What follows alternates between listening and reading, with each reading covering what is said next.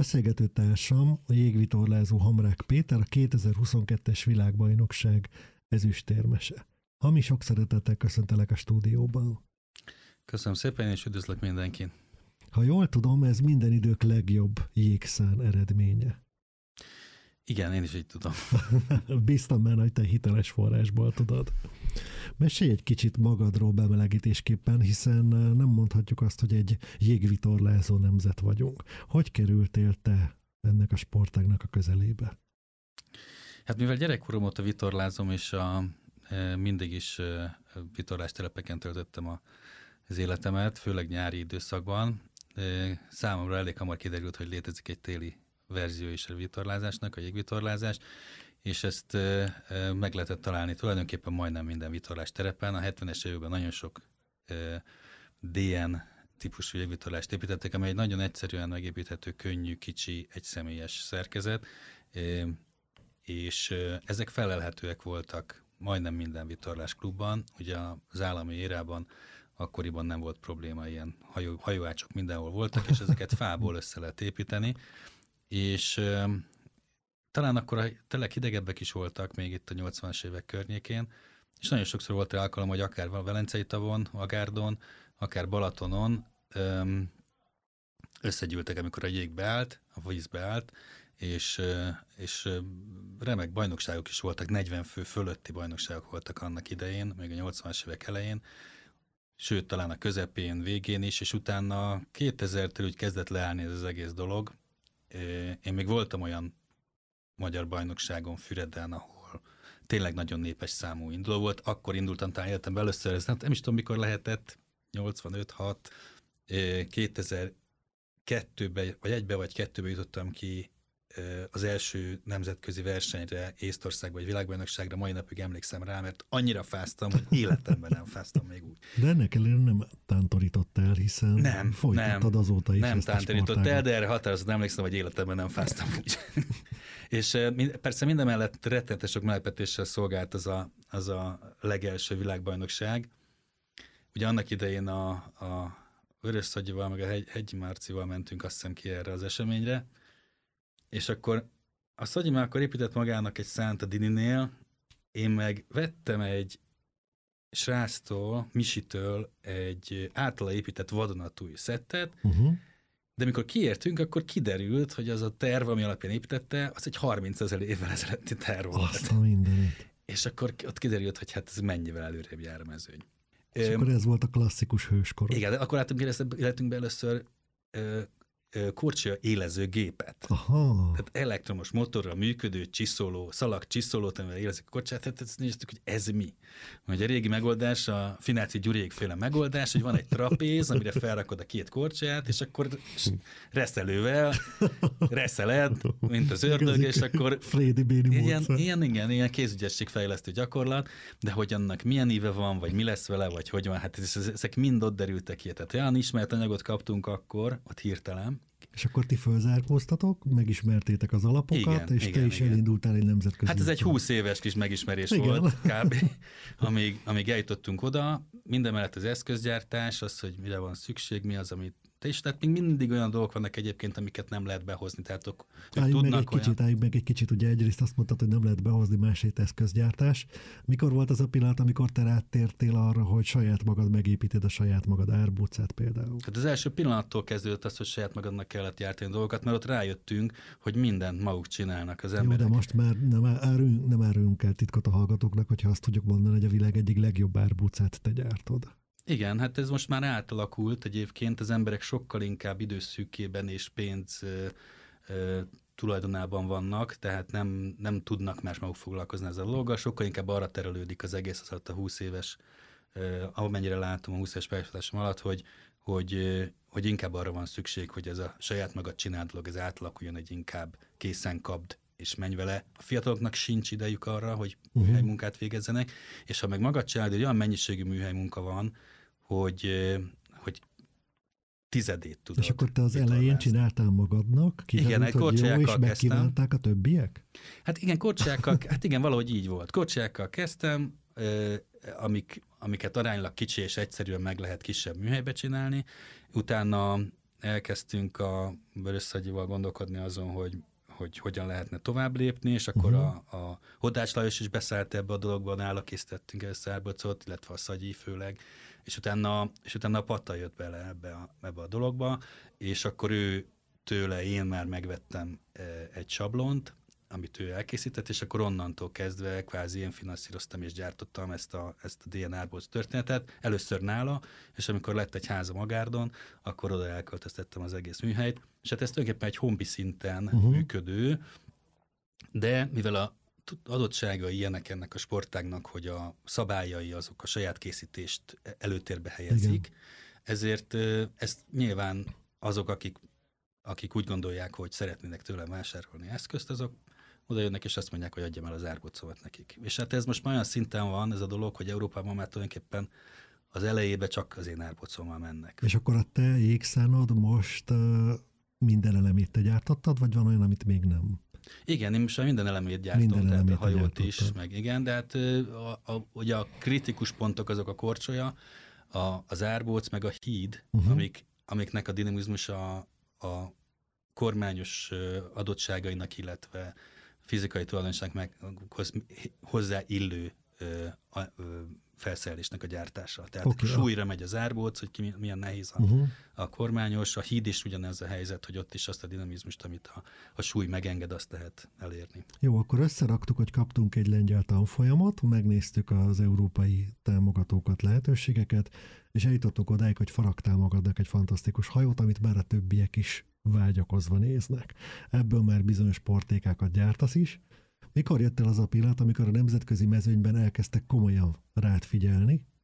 Hol alapoztad meg azt a hírnevet, azt a tapasztalatot, aminek ez a világbajnoki ezüstérem lehet a gyümölcse? A 2013-as Európa-bajnokságon vezettem, és e, aztán végül harmadik lettem, de, de hát tényleg ütöttem a, a az akkori világbajnokot, uh-huh. meg mindenkit. Tehát látszott, hogy jó cuccod és, van. És lehetett látni, hogy a, a Májki barátom is, aki ugye mindig ott volt az elejével, őt is azt mondta, hogy hát igen, túlmentem egy kicsit a lélányon. Mondom, igen, túlmentem, de igen, igen, de rohadt gyors voltam. Hát láttad. Igen, igen, igen, igen, igen. Hát, és hát tényleg, tényleg köröket lehetett rájuk ütni. Én azért lettem harmadik egyébként, mert a korcsába belekötött a lengyel felmérő Tehát ez, az, e- ez a harmadik hely, ez már azt jelentett, hogy leraktad akkor a voksot a nemzetközi mezőn. Igen, hát onnan számítódik az, hogy akkor a, a világ legjobbja a Karol Jablonski, aki 11-szeres ö, világbajnok és, ö, és meccsrész világbajnok, és ő vitte annak idején a spanyol Amerika kupás hajót, uh-huh. tehát ő jégvitorlázó, nagyon jó barátom egyébként most már, és hát ő akkor azt mondta, hogy ugye ez itt, ez itt eléggé egyértelműen egy irányba mutat ez a dolog, és azonnal lecserélte az árbócát egy általán gyártottra. Oké, okay, és akkor igen? megérkeztünk abszolút az elismertség fele. Nézzük meg a mostani VB-t. Jó, ez hol volt? Mennyien voltak, és miért nem te nyertél? Ú, hát ez egy jó kérdés. Van története. jó, csak röviden, jó? Persze. Következő, hát elindultunk Svédországba, ugye ott először még mindenféle szóba került, ugye az szokott lenni általában a világbajnokságokon is, ugye nagyobb ö, kontinentális versenyeken, hogy van egy elnök, aki elindul, utazik, körbenéz, hogy mi hol van, mi, mi elmegy mindenhol, megnézi, milyen a jég, és akkor az időjárási és meg stb. minden alapján el kitalálja, hogy hova kell menni. Tehát a hallgatóknak csak információként, ez a jégszánt nem úgy kell elképzelni, mint hogy akkor elmegyünk sízni az egyik hegyre, vagy az egyik országba, vagy a vitorlás versenyt, hogy elmenjünk egy kikötőbe, hanem az adott rendezvény fő muftia, megnézi a régiót, és kijelöli, hogy hova mentek először. Hát a régió az egész Európa. Igen. Igen, okay. pontosan erről van szó. Tehát hogy... most megcéloztatok Svédországot. Igen, és akkor az, hogy Svédország derült ki, előtte két nappal derült ki, hogy hova megyünk, elindultunk oda, és hát az volt az egyetlen hely, ahova tudtunk menni, és ott hát egy futamot rendeztek, utána sajnos leesett a hó, meg nem, az elején gyenge szél volt eléggé, és utána mentünk Norvégiába, ahol még soha nem voltam még itt jégvitorlázni. Már előtte voltam 49-es elbén egyszer ott, de jégvitor ez még sose, és akkor ott folytatódott következő. Tehát négy futam volt az egész, egyébként ez ilyen egy hetes turné általában, hát ez ugye talán a leg, egyik leghosszabbak közé uh-huh. tartozik, mert a Norvégiák még sose mentünk el. Úgyhogy hát ilyen 160 induló volt, nem tudom, általában ez szokott mostanában lenni az utóbbi tíz évben a, a, az átlagos létszám, 150-163 csoport általában. És akkor a, ugye ezek kvalifikációs rendszerben működik ugyanúgy, mint a vitorlázásnál, csak egy kicsit e, e, egyedibb a dolog, mert egy futam alapján dől el, hogy ki jut előre egy csoporttal uh-huh. előrébb. Tehát aki a legutolsó csoportban van besorolva, az is eljuthat az A-ba azonnal, de egy futamon múlik. Amit lehet azt mondani, hogy igazságtalan, lehet azt mondani, hogy nem, nem tudom, mindegy. A lényeg az, hogy ez a kvalifikációs rendszer így működik. Az első 12 mindig előrébb ugrik a a kvalifikációs futamok során, tehát a legutolsó csoport kezd, stb. De emellett van egy, egy ranglista alapú, alapú besoroltság, amikor az embert már alapvetően, akik az elején vannak, besorolják a 12, tehát az 50, 50 van egy csoportban általában, mínusz 12, és annyi, az már ranglista alapján besorolva. Hát mondjuk én nem szoktam az án kívül lenni, és itt is itt se volt ezzel gond.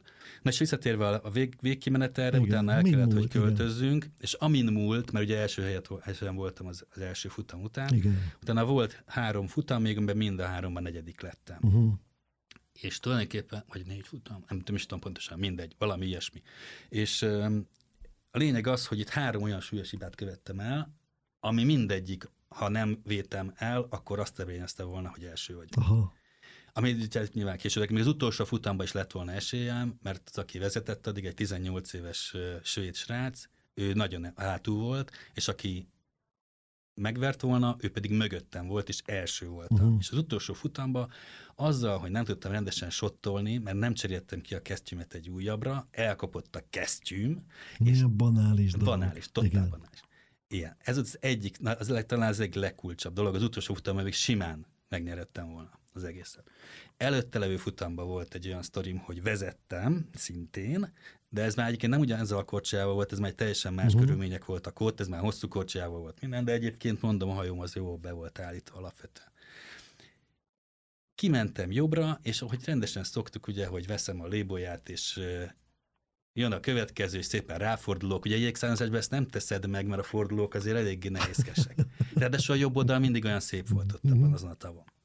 Hát, és megyek tovább, őrítő sebesség, ejtem is, hogy fú, nagyon megyek. Megfordulok, és látom, hogy két hajó megy előtte. Hanem ezt nem hiszem el, komolyan ezt a hülyeséget elkövettem, hogy első herről nem védem a többieket. Hát ez, ez is egy banális. Nem fordultál rá. Ez egy banális hiba, nyugodtan kellett volna ráfordulni. Ugye ezeket a dolgokat, amiket nehezen vesz be az ember, ezt csak ott lehet megtanulni, amikor első volt. Igen. Ugye nem olyan gyakran jár azon a környéken az ember, azért ezt valljuk be őszintén, tehát ezek ott jönnek, ezek a tapasztalatok. Úgyhogy ilyen, ilyeneken, ilyeneken múlt. múlt. Jó. Múlt a dolog. Hami, még egy olyan kérdésem lenne, végül is próbáljuk meg valahogy diplomatikusan körbejárni. Van egy videó, amint te marha nagyot estél. Uh-huh. Van egy ilyen népszerűségi oldalad is. Úgyhogy joggal vetődik fel a kérdés, hogy mennyire veszélyes ez a sport, mennyivel mentek, milyen védőeszköz van rajtatok. Hát a védőeszköz az, az a sisakra korlátozódik eléggé. Tehát mert mint egy síző, gyakorlatilag egy bukós sisak? Igen, Aha. igen, ami egy, egy, hát ez általában sí, sí bukós uh-huh. sisak szokott lenni, de van, aki a sí, a sí ugrót szereti, mert annak valahogy más a kiképzése. De a sí, a sí bukós sisakok tökéletesen megfelelnek és Tehát hát más nincs. Oké. Okay. És mennyivel mentek? Hát száz fölött. A nagyon, nagyon hamar. Per óra igen, a 90 százat alsó hangon a 90 százat nagyon hamar eléri az ember. Azt kell elképzelni, hogy még a rendes vitorlás hajók, hogyha nagyon erőködnek és és 50-50 meg katamarán, meg kutyafüle, akkor mennek kétszeresével szélsebességnek. Most a szám egy hatszorosával. Tehát itt az érezhető a differencia, hogy egy 10 km per óránál már 60-nal mész. Ezeknek nem kell kassa, és iszonyan felgyorsul. Nagyon-nagyon. Ugye az ellenállás nagyon-nagyon kicsi, a látszalgos szél az, az ugye működik, ez a, ez a felhajtóerő, ami előjön, ez, ez nagyon viszi előre a, a dolgot, és, és mondom, egy, egy, egy normál, közepes, hármas szélben már százzal megy az ember. Simán. Okay. ez, és a, ahogy, mondjuk ahogy egyébként nő a szélsebesség, úgy nő az ellenállás is, tehát amikor már fúj egy ilyen nem tudom, 10 csomó körül, vagy egy ilyen. Mhm. 40-50 km per óra, akkor már lényegesen kisebb ez a szorzó, akkor már ilyen 3, 2, 3 környékére lecsúszik, mert, mert magának a jégnek is nagyobb lesz a sebességtől az ellenállása, illetve magának az eszköznek a uh-huh. levegőben elért ellenállása megnő.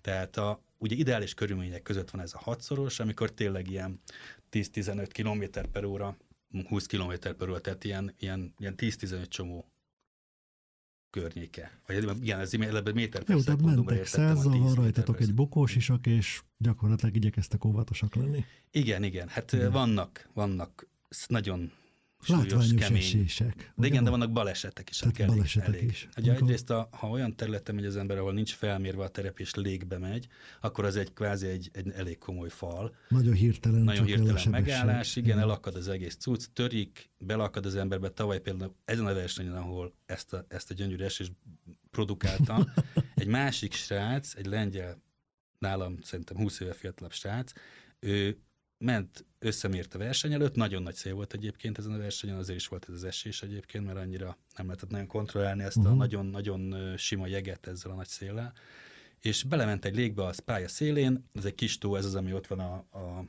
a belorusz határ mellett, és és képzeld el, hogy eltörött előtte a kormány, mert ugye fekszik az ember ebbe a, úgy kell elképzelni, mint egy, mint egy kis, kis dobozt vagy koporsót mondjuk, az a legjobb legtalálóbb talán erre, és fekszik benne az ember ugyanúgy, mint amikor temetésre készül, és előtte van egy kormány, amin a srác, amivel leakadt az egész tudsz, elkezdett előre esni, és a fenekét felhasította elég jelentősen. A, ugye a magának a kormány oszlopban. Mert a kormány az kiesik, vagy kitörik, vagy nem tudom mi, de egy jelentős fenéksérülést szenvedett.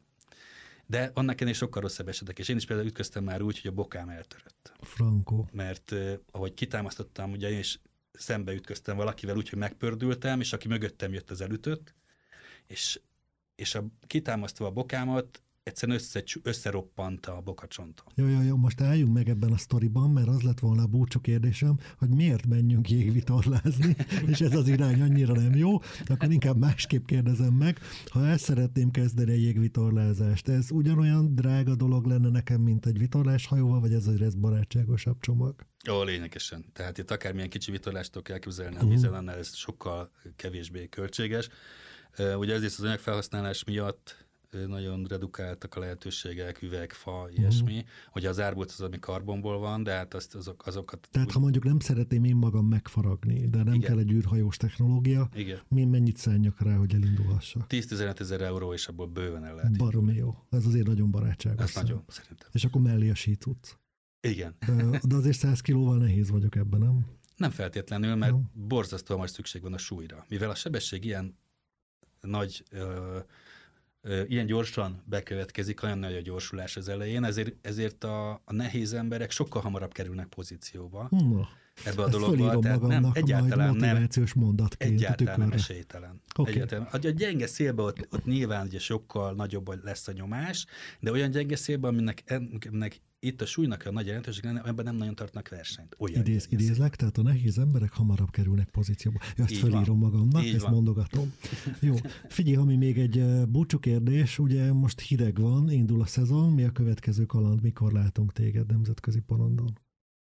Hát úgy tűnik, hogy a, a február vége Európa most a, Észak-Amerikában van a, a világbajnokság, ugye felváltva van egyik évben ott, másik évben itt, uh-huh. illetve vannak tavaszi olyan bajnokságok, hogy finn, svéd, ilyesmi, ezekre lehet nagyjából számítani. Mond, idén, úgy le, megmondom őszintén, nem annyira um, um, hogy mondjam, egy ilyen pihenővet tartok, megmondom őszintén, nem annyira akarom túl erőltetni ezt a dolgot, Tehát de az nem lesz annyira, annyira feszes program? Nem, nem, nem, nem csinálok okay. ilyen. Tehát nem, már, már egyébként nem mentem el Finnországba novemberben, már nem mentem el a decemberi amerikai versenyre, és, az, és a világbajnokságra sem megyek át, hanem majd, majd, majd ilyen easybe majd tavasszal, és akkor utána a jövő évre kicsit összerakom magam. Jól van. Hami, nagyon szépen köszönöm, hogy itt voltál. A stúdió vendégem Hamrek Péter volt, aki vitorlázásban majdnem olyan sikeres, mint jégszámban, de azért a VB ezüstérmet azt ő hozta haza. Gratulálok, nagy kalappal. Köszönöm szépen. És vigyázz magadra.